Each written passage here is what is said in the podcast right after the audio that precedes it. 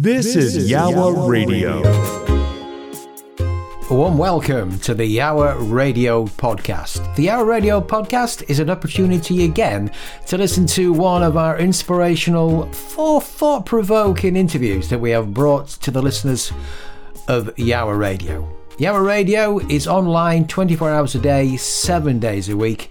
We are your well-being and happiness radio station, bringing the feel-good feeling to every single day of the week. Check us out at yawaradio.co.uk. Uh, now sit back and enjoy this podcast from the Yawa Radio team.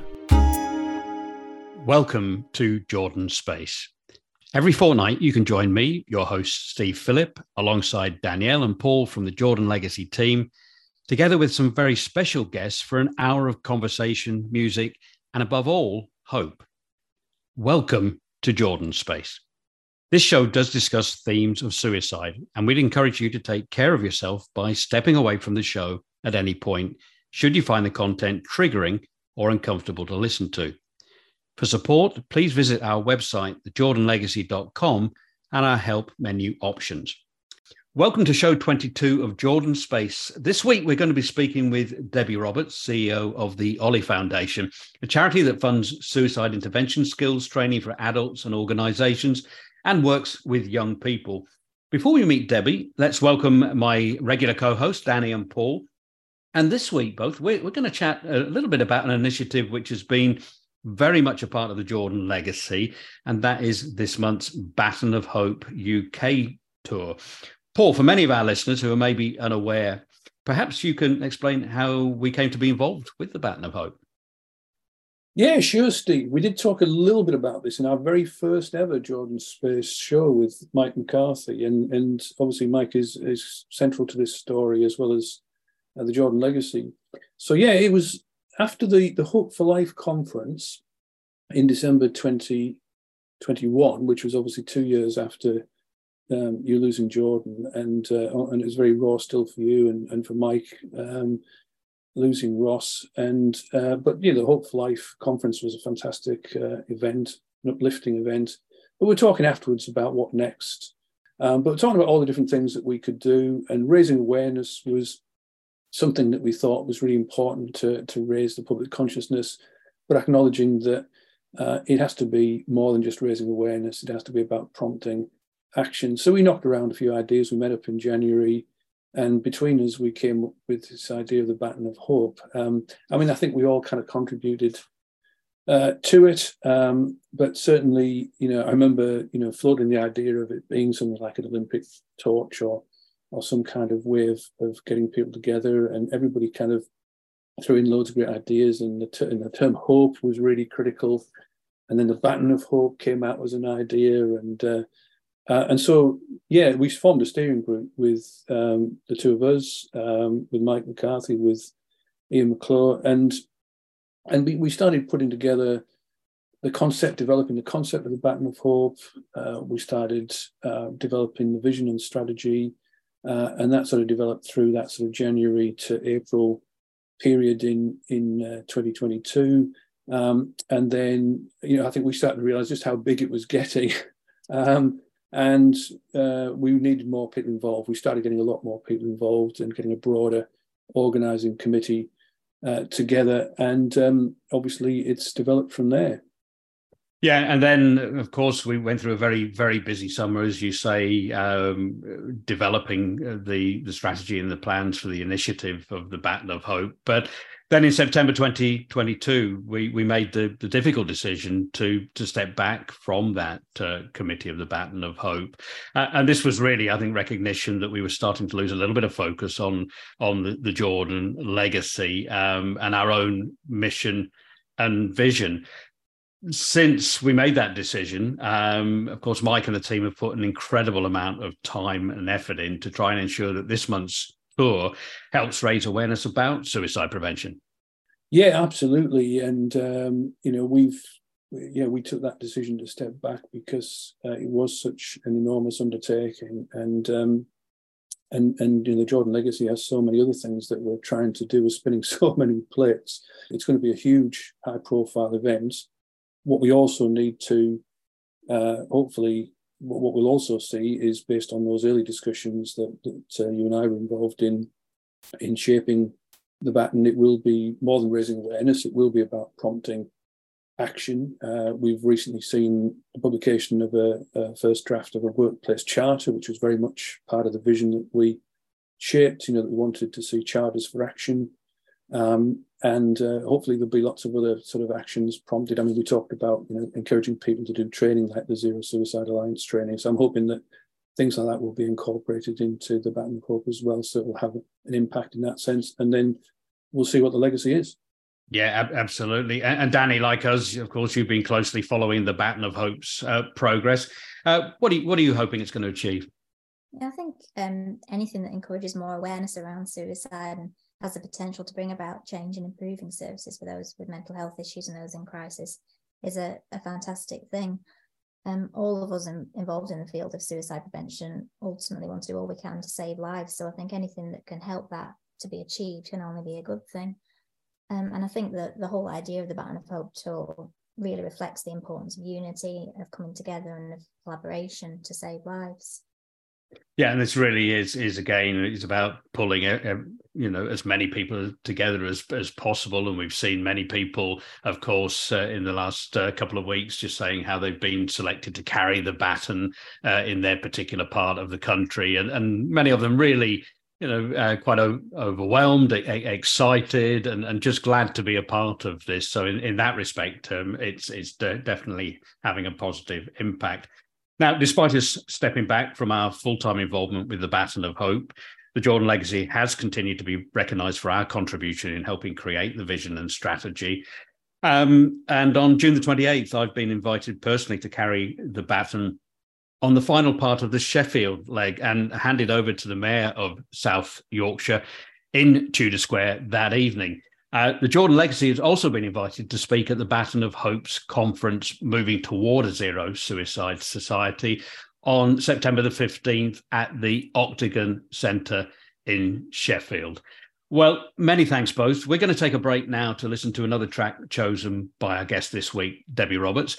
When we come back, we'll be chatting with Debi about her career in well-being, mental health, and suicide prevention, and how five years ago, when a desperate family reached out to her about their suicidal daughter, Debi made a decision to try something radically different. We'll hear what the outcome of that action was for the family and the work now being done at the Ollie Foundation. Before then, let's listen to Moondance by Van Morrison. This, this is Yawa Radio. Radio. Welcome back, everyone. And Debi, welcome to you. And thank you for joining us on Jordan Space today. Oh, it's absolutely my pleasure. What an incredible show this is. And uh, yeah, a little bit in awe because you've had some amazing guests and conversations. So thank you for in- including me. Uh, now, Debi, you're, you're CEO of the Ollie Foundation. And for anyone not familiar with the Ollie Foundation, it uh, stands for One Life Lost is Enough. And uh, for the benefit of our listeners, maybe you could tell us a little bit um, about yourself and, and how the Ollie Foundation came about. I was thinking just yesterday, actually, how everything in my life, and I'm sure everyone's the same, actually, this is not unique. There are threads and they just continue and they wrap up in a beautiful bow at some point. Um, so it feels like unintentionally, but all paths led to Ollie. So Ollie, as you said, stands for One Life Lost is Enough. It was set up by three parents, um, all who um, actually live in Hertfordshire each had tragically lost a son to suicide, and they met in a SOBS group, um, survivors of bereavement by suicide. And the the desire to do something um, was was just they, they couldn't ignore it, and so they came together and set up the charity. All their boys were sort of um, older teens. Um, uh, young adults, and they wanted to to look at well, if if most young people most of the time are in education. I know that's not true for everybody, but if that's where most of our young people are, what do our schools know about suicide prevention? So they had a, a deep dive um, looking at safeguarding, but what they didn't see was anything related to suicide. This was really concerning for them so they they thought about this and what they decided to do was bring in some expert training so they did some fundraising and they actually generated quite a lot of money um, and the intention was to deliver this training to teachers and parents. My name was quite well known locally. I'd written a, um, a report with young people because I was um, at the time uh, uh, responsible for or, or working with a lot of young people that were interested in local government and local politics. We were looking at what we now know to be the, the sort of we call the mental health crisis with young people. And this report had, had, had surveyed thousands of young people. You spent 11 years at Hertfordshire County Council as a youth participation officer. Can you tell us a little bit about what that role entailed? Yes, well, I, I wasn't a qualified youth worker, which which you should be, but I was I'm trained in in as a Vygotskian early years educator. Um, I have a master's in emotional intelligence and education, um, and I'd written a book, and it was rather a compelling uh, interview, I guess. Um, so they allowed me to join their ranks, which I was very grateful for. I had opportunities to do some incredible work. So one of the pieces of work over and above the, the mental health report was um, setting up training and then running something called uh, the Empathy Project, which trained older teens and young adults trained them and deployed them in A&E. So they worked out of two A&E units, Watford and Lister, and they were there to um, respond to young people going through the unit. So they were trained in suicide prevention, mental health first aid, and it was really quite a glorious time actually.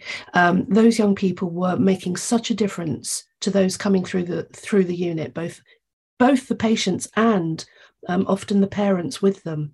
Um, now uh, the youth work team in hertfordshire they have adult youth workers based in in the unit um, really doing a sort of blend of youth work and social work and joining everyone together. And for most places in the country our mental health team and our A&E team, they're, they're not the same teams. And um, in many cases they won't even share the same uh, computer system so can't even share notes. So although you go there in a crisis and you may be um, admitted onto a ward or you may be in, in the a&e unit for a few days many times you actually become the patient of the CAMHS team or the crisis team. And it's like ordering from McDonald's and sitting in Pizza Express. Um, and that can be very challenging. It's one of the reasons the Empathy Project was, was so beautiful and why youth workers in hospitals also offer such a great sort of joining up the dots um, provision. Two, two years after becoming a youth participation officer in 2013, you took on an additional role at Hertfordshire County Council as a project officer, um, where I believe you developed and led a number of different projects. One of them was the Empathy Project. Tell us a little bit more about some of that work. Well, in addition to the empathy project, we we looked at the growing need of, of young people coming to youth type provisions who were struggling with their well-being, um, and we we decided as a service to train everybody in CBT, cognitive behavioral therapy. Um, and delightfully, we were able to find an expert, fabulous course um, created by two mental health nurses that was designed for non clinicians. So um, I led on that work, and, and I'm really, although I'm no longer there, I'm really proud that at that time, um, almost all the service was trained in CBT and was able to use those skills to support young people. I wrote the mental health course for the Royal Society of Public Health and I led on their youth health champion program here in here in Hertfordshire and trained hundreds of young people to become youth health champions. Um, it's actually a level two certificate, so equivalent to a GCSE. Um, and it, it was just a delightful course to write and deliver. Um, and we have young people now who who reach out to me who are in their final year at university, um, who've trained as a medic, who've trained as a paramedic, um, and, and they will cite, you know, they will say, what I learned then during that course has, has steered me in the direction I'm, I'm traveling on now. And that's that's what youth work's all about, isn't it? Making a difference to young people. Absolutely. And I suppose a question in my mind now here is is what was it that inspired you to particularly want to focus on on on young people and and mental health issues? I was very interested in why you could be the best version of yourself in public and be something different behind closed doors.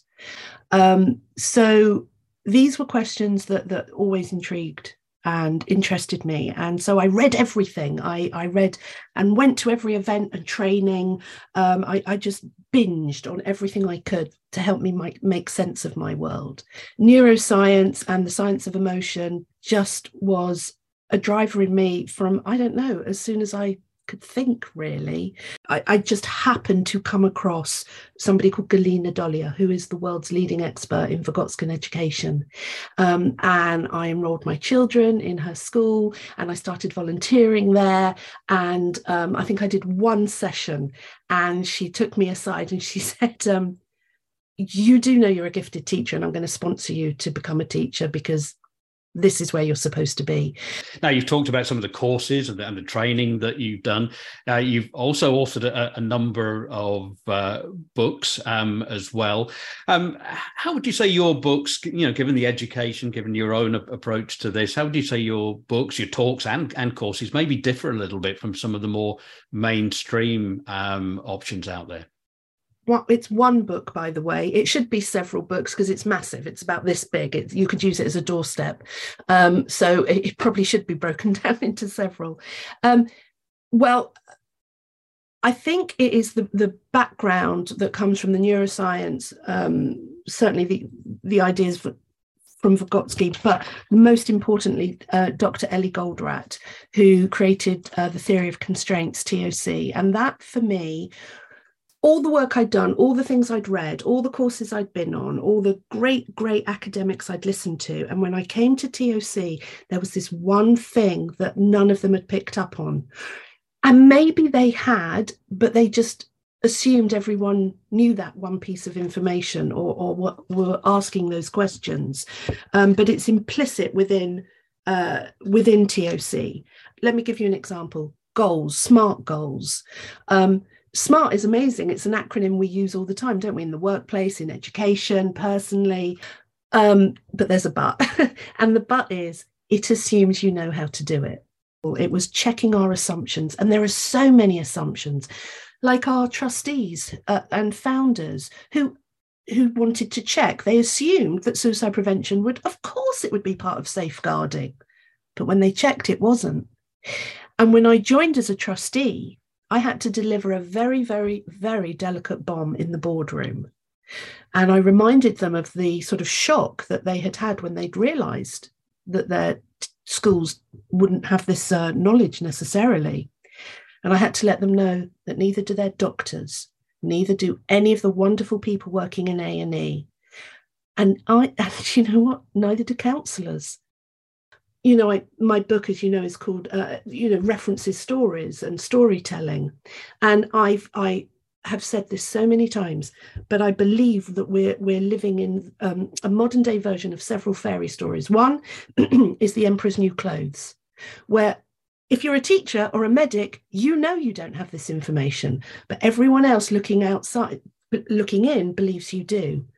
And so I suppose Ollie is a little bit like that little child who says the emperor's not wearing any clothes. And and we're we're we know for sure that doctors and paramedics and nurses and consultants and pharmacists and teachers many many of them absolutely want this information. It's crucial to them. I, know we're going to talk much more about goal setting and the Ollie's work, and you mentioned your, your book, of course, and as storytelling for better uh, uh, behavior. It's been really interesting the last couple of shows and guests that we've had. One of the central themes has been around creativity and the important role this this plays what I ended up doing with with my book and the work I, I, went on to do with young people, and, and I've done this in Poland, in Japan, in America, in Mexico. I, have been so fortunate to be able to travel with this work, um, and it's always the same. And I use the story actually. Gen, usually, I use the story of Little Red Riding Hood, and what I what I ask the students I work with is, can we find a win-win solution?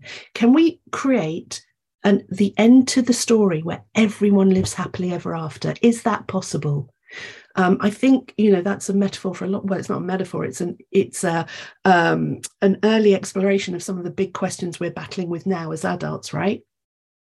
So if we look at Little Red Riding Hood, Where's the conflict? And children, whether they're Japan, Poland, Mexico, England, will say, well, the wolf wants to eat red and red doesn't want to be eaten. Okay, fine. What, what are we going to do about this?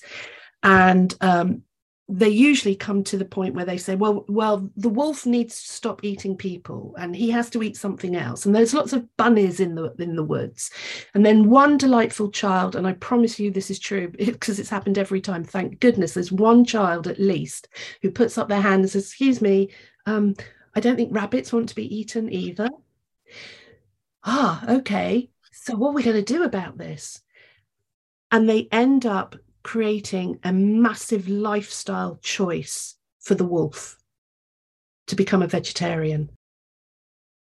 Debi, you, have talked about um, the, the, we started talking about the Ollie, Ollie Foundation, and then you've summarized some of the work you've done in, in youth development. And um, I'm just interested to know to what extent you was kind of driven more by the development of people and, and children and young people and opportunities, and then you kind of moved into mental health suicide, or whether you've always had some interest in safety and, and that's moved you into uh, working in suicide prevention. So what was really kind of the fundamental driver there?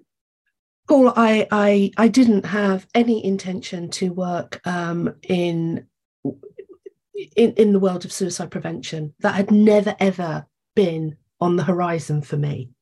Um, and um, I do remember years and years and years and years ago, again, around probably a decade or so ago, going to a huge uh, conference um, for coroners and hearing, you know, uh, quite incredible conversation. And I came away and I remember speaking to my uh, boss at Hertfordshire County Council at the time and saying, well, because he asked me, you know, what was it all about and, and what, what use had it been to the youth service? And, and I said, well, the, the question I'm left with is um, something that was made very, very clear, which is somebody who has tried to end their life, uh, that that is a significant risk factor for suicide. Mm-hmm. And I, I, and I remember saying to him, I, I just staggered. If we know that that's a risk factor, why are we not collecting that data? I think there's a huge piece of work that we can do here. And I remember him saying to me at the time, well, be careful what you wish for because you never know how that's going to um, come back. And lo, here I am um, uh, holding the reins for the Ollie Foundation and, and doing just that. Uh, Debi, we're going to be talking uh, much more about the, the Ollie Foundation in the next part of our conversation with you. We're going to have a, a short break for some music now. Um, uh, we're going to play uh, another track now that you've chosen, which is You Are the Universe by the brand new Heavies. What is it about this, this track particularly that resonates with you? Oh my goodness, it is so uplifting. Um, you know, it, it just speaks to everything that we are trying to convey to people. Um, and we we use it uh, when people are sitting patiently waiting for the session to begin for our goal setting. Um, and it reminds people you can do anything. You're the universe. Uh, and and I absolutely believe that. Each one of us is the center of our own universe right Brilliant. Well, I think that's a perfect lead into the next part of our conversation. So we're going to take a break now and listen to the brand new heavies and You Are the Universe, and we'll be right back after this track. With inspirational guests from around the world, inspirational quotes, the inspirational book of the week, the meditation hour, the quiet zone, and feel good music. Yawa Radio is about well being, happiness, and finding the beauty within. Enjoy. Be beautiful. Be happy. Be inspired. This is Yawa Radio. Welcome back. We're talking with our guest, Debi Roberts, CEO of the Ollie Foundation, which, Debi, you describe on your LinkedIn profile as being a suicide prevention charity that supports people to have courageous conversations about suicide risk and protective uh, factors within different communities. I'm interested in your use of the term courageous. What, why is that particularly important? You know what, Steve? Thank you for asking that. And if I'm honest, it's a term that I'm not actually sure I love particularly because it does infer that it's brave and this is something you have to sort of muster the energy for. Um, which which is actually quite the opposite of what we're we're trying to convey at Ollie. But I also appreciate that for many, many, many, in fact, the overwhelming majority of people, life is a gift and it's precious. And there are all sorts of um, uh, fears we have about talking to somebody uh, about their pain, uh, whatever pain it is, whether it's grief, whether it's somebody in overwhelm and we're worried that they might be thinking about suicide. So for many people, it it does feel courageous, perhaps, to to have that conversation. Let's talk a little bit now about the Ollie Foundation and, and the work you're doing. First of all, um, yeah, who who is Ollie aimed at? Who are the people you're most looking to to help? I think if we were to really drill it down, we support the supporters. So we don't have a counselling line, we don't have a crisis line. Um, that's not to say we don't get those kind of calls, but we we certainly are not set up for them. Um, we are there to support those who are supporting others, whether it's in a professional or personal capacity. So we might train professionals in how to use a safe plan or, or to understand different elements of, of uh, suicidology.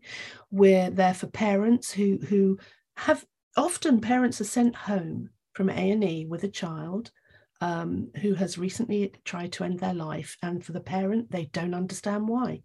Surely there's a mental illness. Surely somebody needs to be doing something, and and and just basic questions like, can I go to sleep? Can I go out shopping? We've got no food, but I, I don't know if I can leave them. They they have no idea what to do. So um, many times we find ourselves taking those kind of calls. Fundamentally, we we um, we are there for everyone, but we, we do have a focus on, on reducing youth suicide. But the work we do, it's applicable to everybody.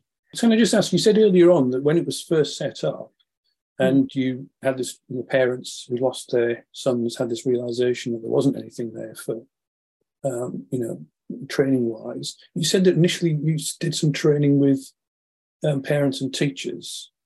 So was it was was there an issue then around whether it would be appropriate to do training with young people and that evolved, or what was um, at what point did you focus on the young people themselves? So for our founders, uh, they were very clear that that the only the only knowledge they had and the only experience they had was through their tragic lived experience.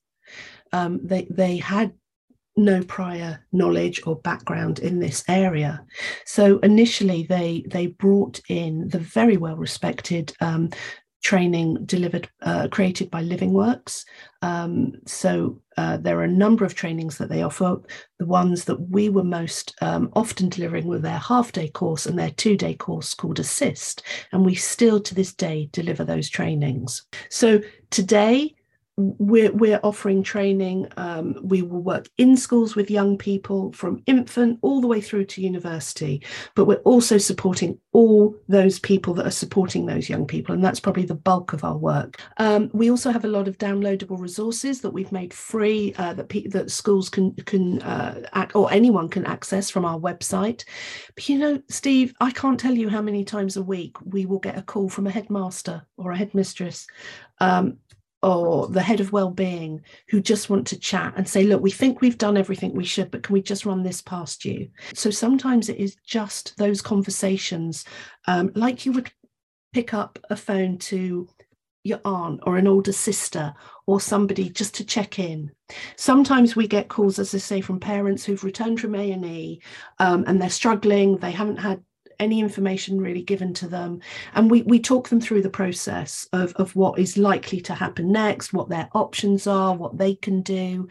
I can't tell you the number of mums and dads who, after 15, 20 minutes, the call ends, that they're crying, but they're crying out of relief. And they'll say, Nobody has sat down and explained this to us. Thank you.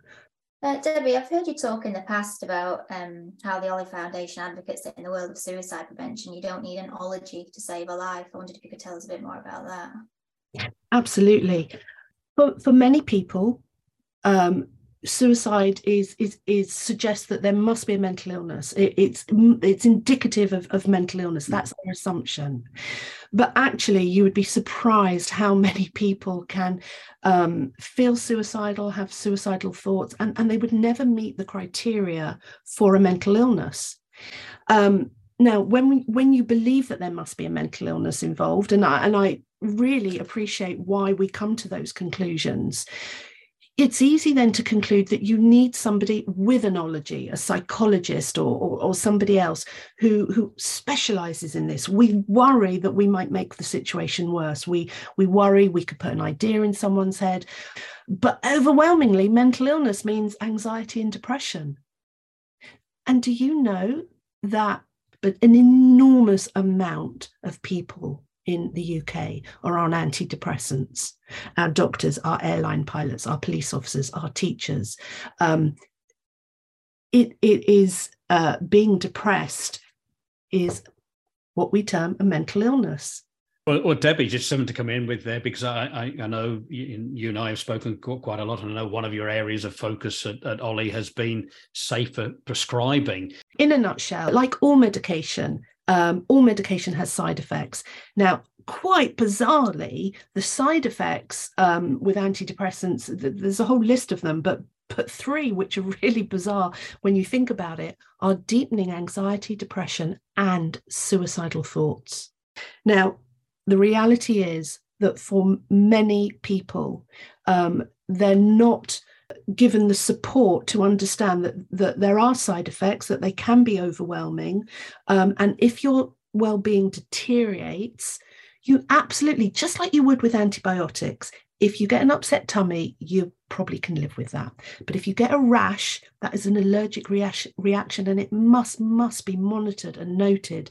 And many times, if you get a rash, the first thing that will happen is you will be rem- those you'll be told to stop those antibiotics and let's put you on a, a, a different kind well, it's the same with antidepressants. A prescription safe plan is a very simple, it's a tweak. It's just a tweak. And actually, it's a tweak that is completely in line with NICE guidelines. And how, how are you getting at that out, Debi? Is this is are you pushing for a change in legislation or is, is are you reaching out to GPs? How are you how are you directing this plan? Okay, so right now we're we're working much more closely with public health in Hertfordshire, uh, which I'm delighted about, and also Manchester University and uh, uh, trainee pharmacists. So we're still at the pilot stage where we're developing this and testing that it really does work and it works in all all situations. Um, but you know, the dream is to have this really as part of maybe the EMIS system, so that when a GP or any clinician prescribes, they can't do it without creating this very very brief prescription safe plan. Debi, I'm aware that you've taken part in the Jordan Legacies Action Research Project on how to reduce the number of suicides because they've got stuck at this sort of 6,000 plus level for so many years now. And you've talked about the theory of constraints and the, the broader concept of, of, constraints, as well as the specific methodology of focusing on constraints. So I just wondered, um, you know, what your summary would be of what it is that's stopping us from getting those suicide numbers down? Oh, that is a big question, and and it has um, there isn't just one answer. Um, certainly, you know, we were just talking about um, prescriptions and antidepressants. Um, the the the TOC element we know has been really effective. I had always considered that the, the various components of TOC, and I always had a theory that it would work in suicide prevention, but it's completely unethical to go around looking for suicidal people and say, "Can I test this out on you?" Um, that that would never do, would it? However, there was a, a moment in time where um, a young woman she'd been seen by her doctor, seen by the crisis team, um, and she was still intending to end her life that day. And her family knew that I did this work in goal setting and critical thinking. And they rang and they said, Would you talk to her? Now, what you need to know is that two days earlier, my best friends, their son took his life. He was the same age as my son. We all grew up together. I introduced these two people. So I was reeling from the death of this young boy. So on that Monday, when I got that call, um, there was no there was no way I was going to say no. At that time, I was part of children's services, though. So the safeguarding sort of wrap that I was in would not have allowed me to do that. But at that moment, I didn't care. I just couldn't care less. We were not going to lose another young person to suicide. And I did meet with her. And that's the first thing to say. The fact that she would meet with me uh, sort of reconfirmed another belief that I have, which is that nobody wants to die, but many people don't know how to go on living in the situation they're in. and we used the um, conflict resolution and the goal setting elements of TOC. And at the end of our conversation, she was no longer suicidal. In fact, she was smiling and content, and she felt in control enough of the various things that had been tripping her up to feel like, no, I don't need to kill myself to solve these problems. And that is why goal setting has become so important to the Ollie Foundation. We just want to share this knowledge with anyone who wants it um, and to, to have it cascaded because we really do think it could help many people. And I just want to make that, that differentiation between um, people who feel overwhelmed and then people for instance somebody living with a eating disorder this is an incredibly complex mental illness um, now what I'm talking about may support that person, but I'm not saying it, it's going to make the difference. Whereas I know it's made the difference for people who have just felt incredibly overwhelmed to the point where they're struggling with anxiety and low mood. Um, Debi, thank you um, for today. Really enjoyed our conversation. We're coming toward the end now. Um, really appreciate you sharing your story and the amazing work that you're, you're doing at Ollie. Whenever we come to the end of a show, we with every guest we we have, we we want to end on a, on a message of, of hope, and I think there's been a huge amount of hope shared with us during the course of our conversation today. But before you leave, um, if you had a message of hope to kind of share with everybody listening to the show today, uh, who would that be aimed at, and what would your message be? I I have had the absolute honor and privilege of working with people who who are in the darkest of days for whatever reason. Their parents have been murdered. They've been put into care. Um, really, really terrible, horrible situations. Um, and you know, in that moment, I might say, "Let you know what." I'll pop the kettle on, turn the light on. Let's let's have a cup of hot chocolate. Hot chocolate I absolutely understand what toxic positivity is about. But sometimes we do have to look at those small things because there was electricity and, and we can boil the kettle and we can sit here with a little bit of warmth. Um, the boy who was mercilessly bullied in school, um, and, and one day I spoke to him and I said, You know, what, what do you have to be grateful for today, do you think? And he said, The boy that picked me up at the bottom of the stairs after he'd been pushed down them and I do, I, I understand it's a very, it can feel like a very thin veil between hope and toxic positivity, but there are things, there are things that we can enjoy. And the more we focus on them, um, actually, the more we get to see them. And you have one life, whatever you believe, whatever your cultural religious beliefs are. You have one life. I have one life today, this time as Debi, and you're here as Steve. And let's make the most of it. No, I think a, a wonderful message. Debi, thank you. Uh, before we go, we're going to be playing a couple of more tracks that you've chosen for us to play today. And the next track we're, we're going to, to play is uh, a song called Company. It's by Rickie Lee Jones, uh, uh an artist I remember from my teenage youth and a massive hit in back in the in the 70s. Yeah. Um, why this song particularly? Well, you know, tears actually have quite a healing power. Uh, this song brings me to my knees. It's not for me a happy song. Um, it is about missing someone so much and hoping one day to be together again. And um, yeah, it brings me to my knees every time I hear it. But I also know that sometimes a good cry is just what you need. So for anyone listening to this who needs a good cry, um, get get the tissues yeah, yeah. tissues ready for you. And a message for everybody after that, when we finish the show today, we're going to be playing "Fun, Fun, Fun" by Pharrell Williams. So we're going to kind of lift things uh, up, up, up again at, at the at the end. Debi, thanks so much. Been an absolute pleasure having you join us on Jordan's Space today. Uh, and let's listen to "Company" by Rickie Lee Jones. Feel good music to start your day and lots, lots more. Join me 7 till 10 every day of the week for Your Breakfast right here on Yawa Radio. Welcome back, everyone. We were just listening to another track chosen by our guest, Debi Roberts, uh, which was Company by Rickie Lee Jones. Uh, Danny, uh, Paul, um, another you know interesting in- interview there with uh, Debi about her, her own personal experience in suicide prevention and well-being and with young people, um, and of course her work with the Ollie Foundation. Danny, what were what were some of the key things that that you took away from our conversation with Debi?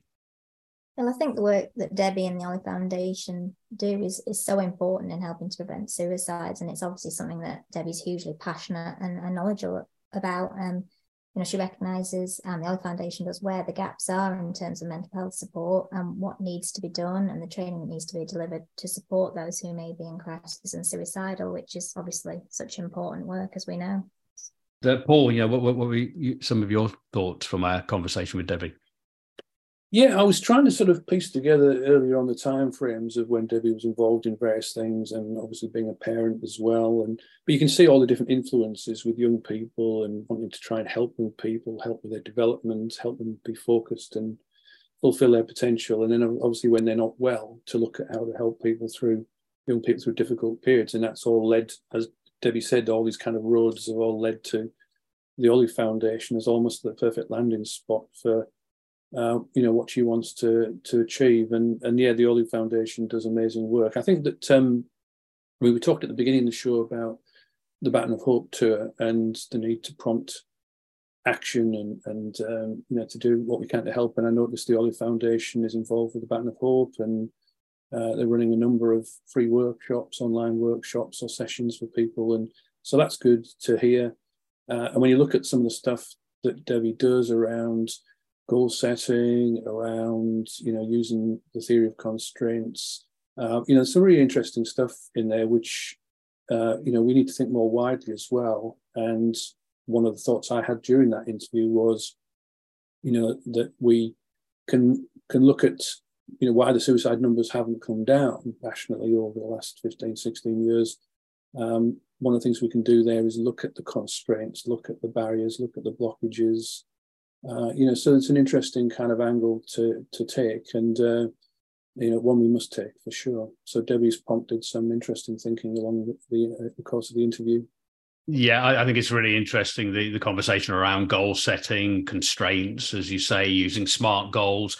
It, it's very much something we've talked about um, since we founded the Jordan Legacy about almost taking a business approach to yeah. reducing the number of suicides. So yeah, that that makes um, a, a lot of sense. Well, that's it for another episode of Jordan Space. My thanks to Danny and Paul and to our guest this week, uh, Debi Roberts from the Ollie Foundation. Thank you also for tuning in. I hope you found today's discussion interesting and insightful, as always. And if you felt inspired to support our work to help prevent suicide, please do get in touch either via our website at thejordanlegacy.com and you can email us at hello at thejordanlegacy.com. You can also engage with us on social media by following the Jordan Legacy's CIC's LinkedIn company page. We're also on Twitter, Instagram as well, using the username at Jordan Legacy UK. And of course, you can find us on Facebook at The Jordan Legacy. Um, you can listen to recordings of all our previous shows on our website by choosing the menu Jordan Space. For now, and from Danny, Paul, and myself, we'd like to wish you a safe, healthy, and above all, hopeful rest of your week. And we're going to leave you with one final track chosen by Debi, which is Fun, Fun, Fun by Pharrell Williams. This, this is Yawa Radio. A big thank you for taking the time out to listen to this podcast from the team at Yawa Radio. Remember to check us out live online 24 hours a day, 7 days a week at yawaradio.co.uk. And if you'd like to join us as a guest on Yawa Radio or as a guest on the Yawa Radio podcast, we would love to hear from you. Simply email studio at yawaradio.co.uk. Once again, a big thank you for taking the time out to listen. This is the Yawa Radio podcast. Copyright applies.